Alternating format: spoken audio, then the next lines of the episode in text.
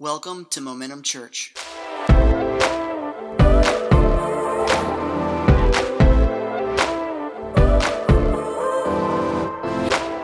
Well, good morning, everybody. Happy Mother's Day. I'm so glad to be with you here today or uh, virtually, wherever you are. Um, man, I love technology that allows us all to be far but be together. And so, thank you for taking time um, this Mother's Day uh, to be here. If you've got a mom that you love or maybe a mother figure in your life, go ahead throw their name in the comments, tag them, tell them how much you love them. This is a wonderful day to be able to remind them how wonderful and awesome they are. Um, if you are new to our online experience or new to Momentum Church, my name is Stephanie Robinson. I am the Connections Pastor here at Momentum Church, and I am um, also a I don't say I'm a new mother. Um, this is not my first Mother's Day, but this is my first coherent Mother's Day. Last year at this time, I had a two year old daughter, and that Mother's Day is a little bit of a blur.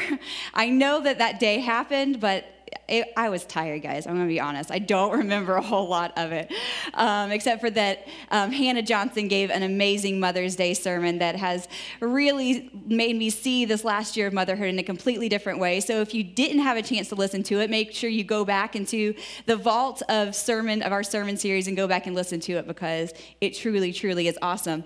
It has been. Um, uh, an interesting last year for my husband and myself. My husband, Tom, is extremely paternal, and he has carried us through a lot of this last year. We have a daughter. She just turned one year old a couple weeks ago. Her name is Annabelle Lee, and she is just a beautiful little tornado.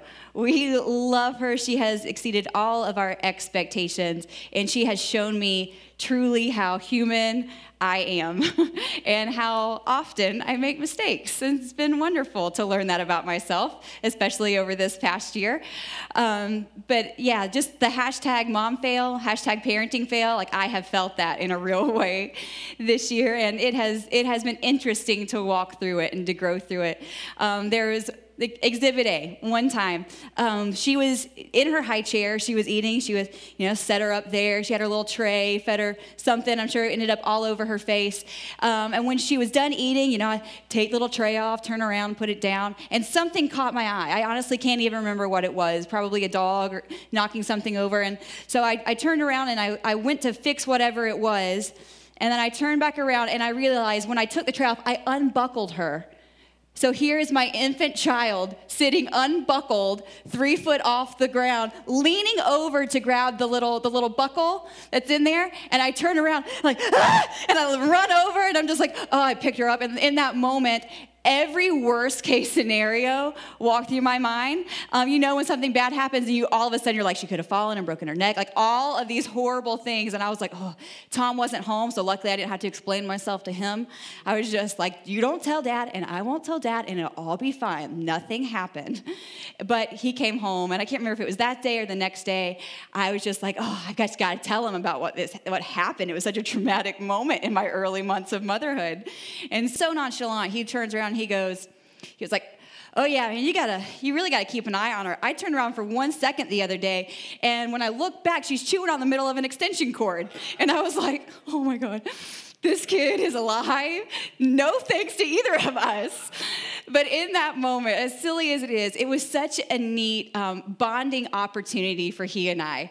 And what I, I was afraid he was gonna be upset and disappointed in me, um, he just came back with his failure and his mistake. And we truly bonded over that moment of we are in this together, imperfectly at times. Um, and through the, this last year, I can't tell you how wonderful parenting with him has been because we both chose to acknowledge and, and give each other grace, and we are not afraid to let each other know about our failures now.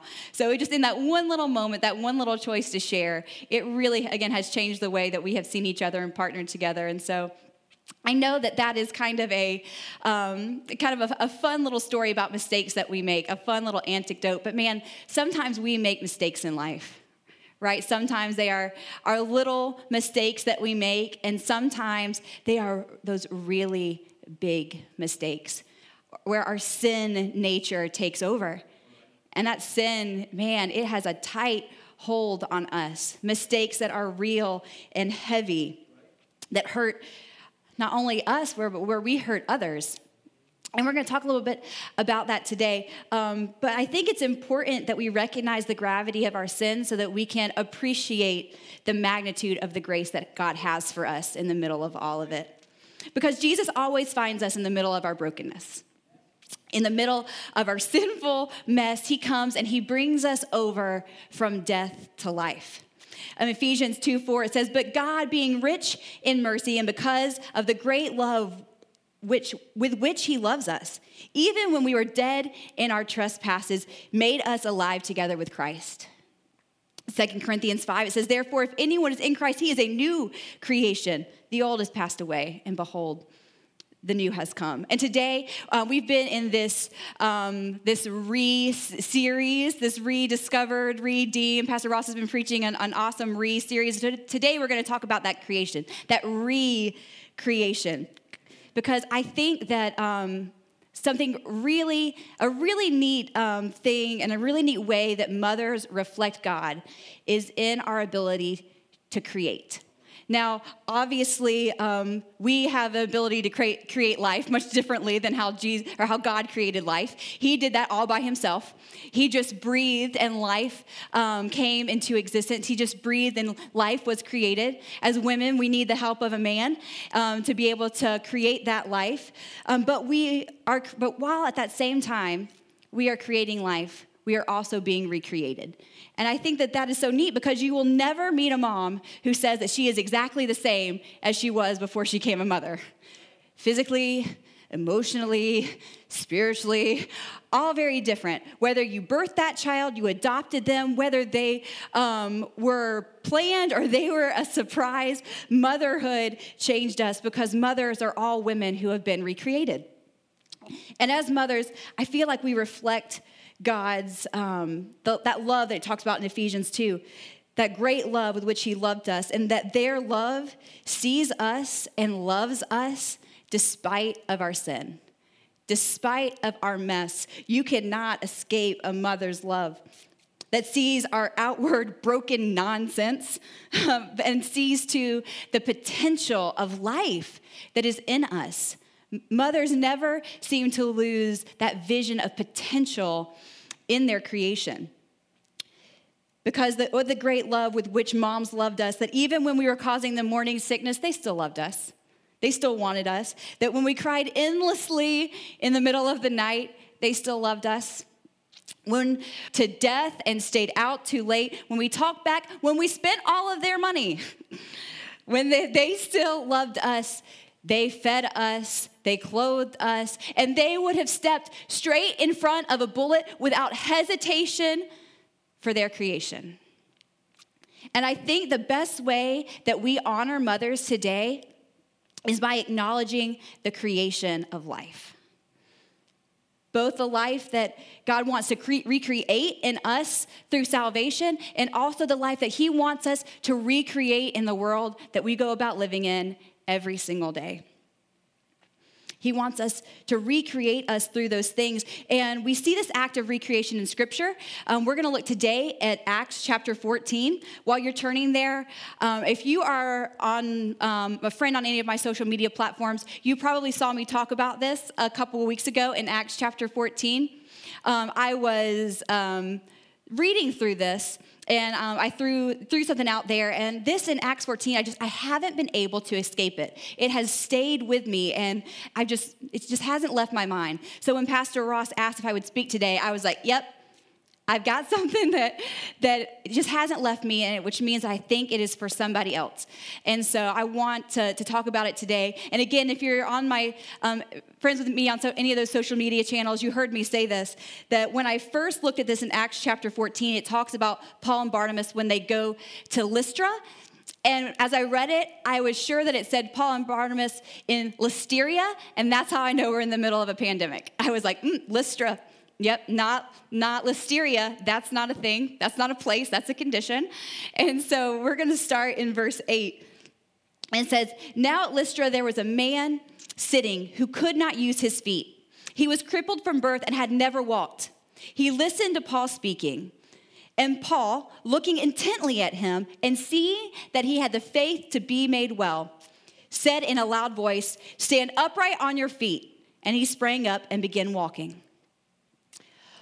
Paul looked at him. And scripture makes a point of saying that, which is important because scripture is God breathed and none of it is a mistake. So I think that it's interesting that that he said that scripture makes a point of saying that he looked at him and not just that he looked at him but that he looked at him intently looking beyond um, that passing glance that he saw something in him he saw faith in him that would allow him to be made well and here is what paul did that is reflective of christ and reflective of mothers looking at his, their creation is that he saw it and he called it out in him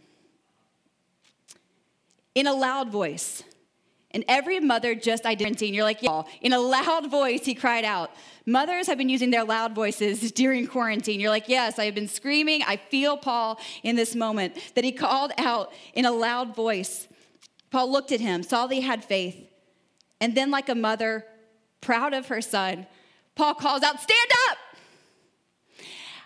I know you can do it. Stand up. I know that you feel weak. I know that you feel broken, but I see life in you. Stand up. You can do this. Stand up. Ooh. Stand up, babe.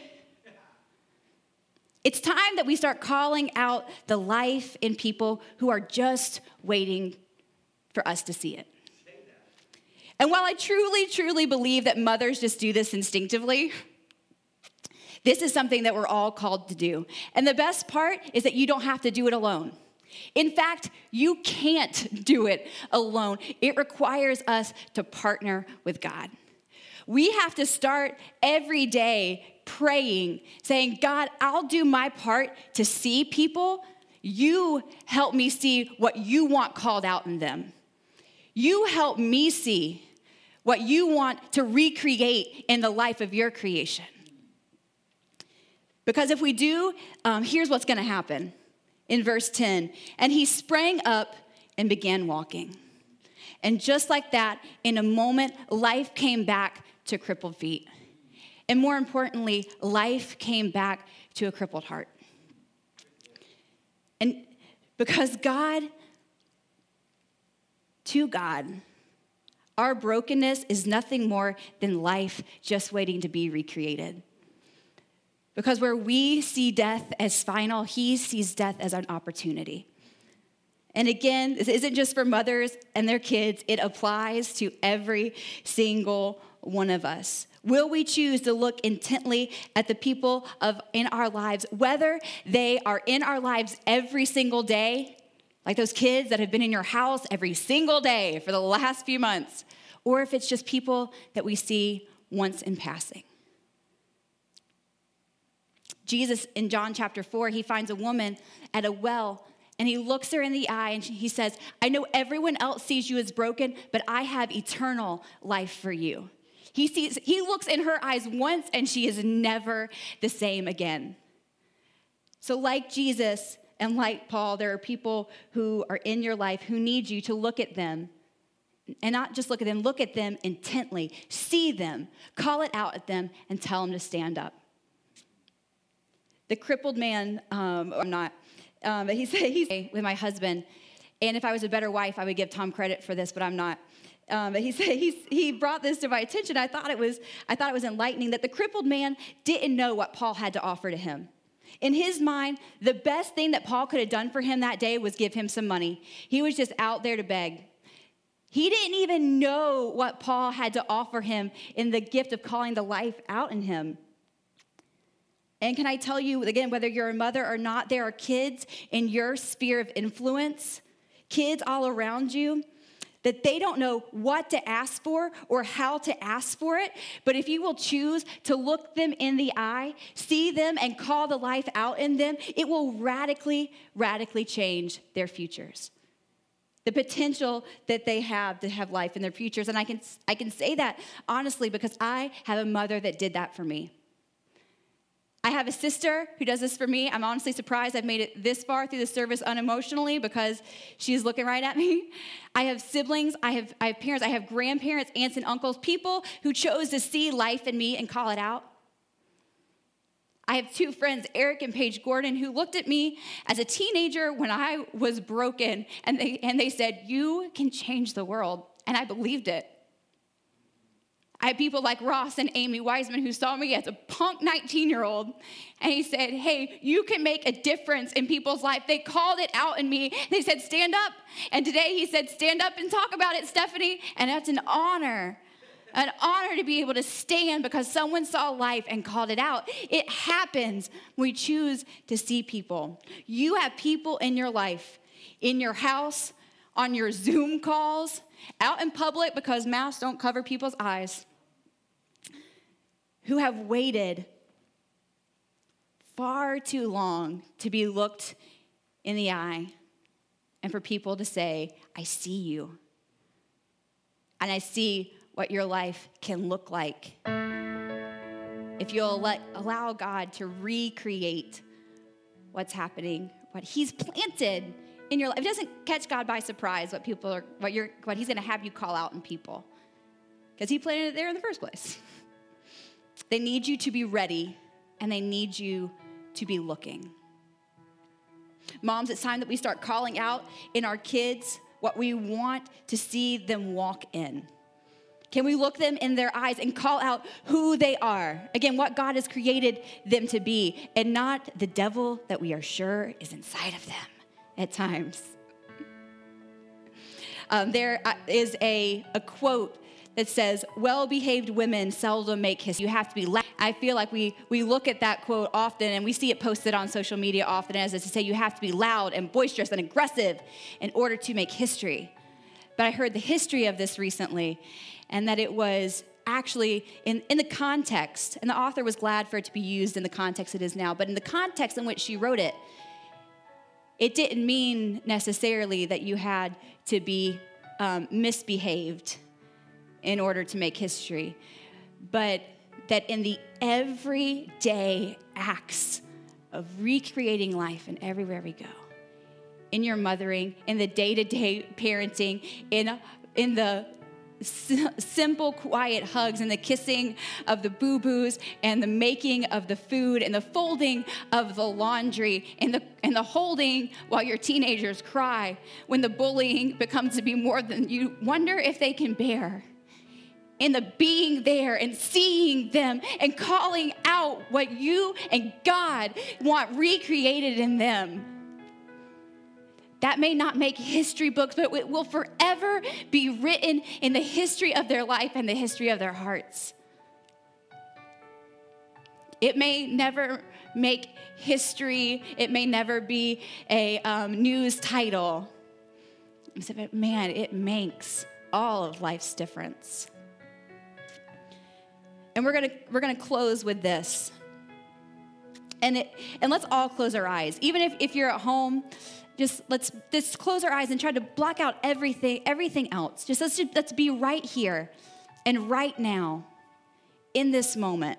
I know moms this is hard for you. You got that one eye peeked open because you're just waiting for a kid to do something crazy. But like i said let's just be here right now in this moment and picture someone in your life maybe it's your mom maybe it's someone else who has called out to you to stand up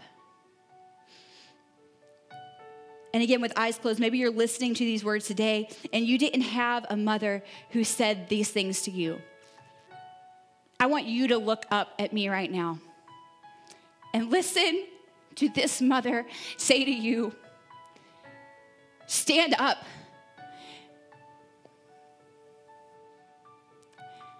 There's life in you, and it's time to stand up. Or maybe your mom has been gone for a while. And her voice used to be really clear, but it's not so clear anymore. I want you to look at me and hear me say, She hasn't forgotten about you, God. And she is proud of you as you choose to walk in the things of God. And I know she'd say to you today, Stand up. And lastly, for the mothers without their children today, the ones who have had their kids taken from their arms or from their hearts. look at me and can I tell you on behalf of every well meaning person who ever said that heaven needed another angel or that it was just part of God's plan? Let me say on their behalf, I'm sorry. It was never God's plan for your child to be taken from you. But I believe, like Ephesians said, that He is rich in mercy and He has a great love for you. And I pray that those things are rich and real and tangible right in your heart today, that you feel those things strongly. Because He has, He loves you and He loves them. And He wants to recreate that part of your heart that has felt dead for so long. Let's pray together. God, I thank you for mothers today. God, I thank you for people who stepped up into a mother's place to care for your creation. God, and I pray for all of us today that as we honor and acknowledge the never ending work of a mother, that we will take it upon ourselves, God, to act in a way that honors them by acknowledging this creation, this gift of life that you've given us, and now the responsibility that you've called us to to see life in others. God, open our eyes to see life in people that we don't just walk by. God, we'll do the looking, God, if you'll do the showing. Show us the life that you have planted, that you have seen, that you've created, and the people that you love so much. God, I pray as we go throughout the rest of this day, God, even into the days and years to come, God, you have put people in our paths as we prove ourselves to be people who, who look intently. Bring people into our paths who are in search of somebody to call it out in them. God, we will do all these things with you. God, and we do all these things for your glory, your honor, and it's in your Son's precious and holy name we pray. Amen. Thanks for joining us for this week's message. For more information, please check out www.momentumchurch.tv.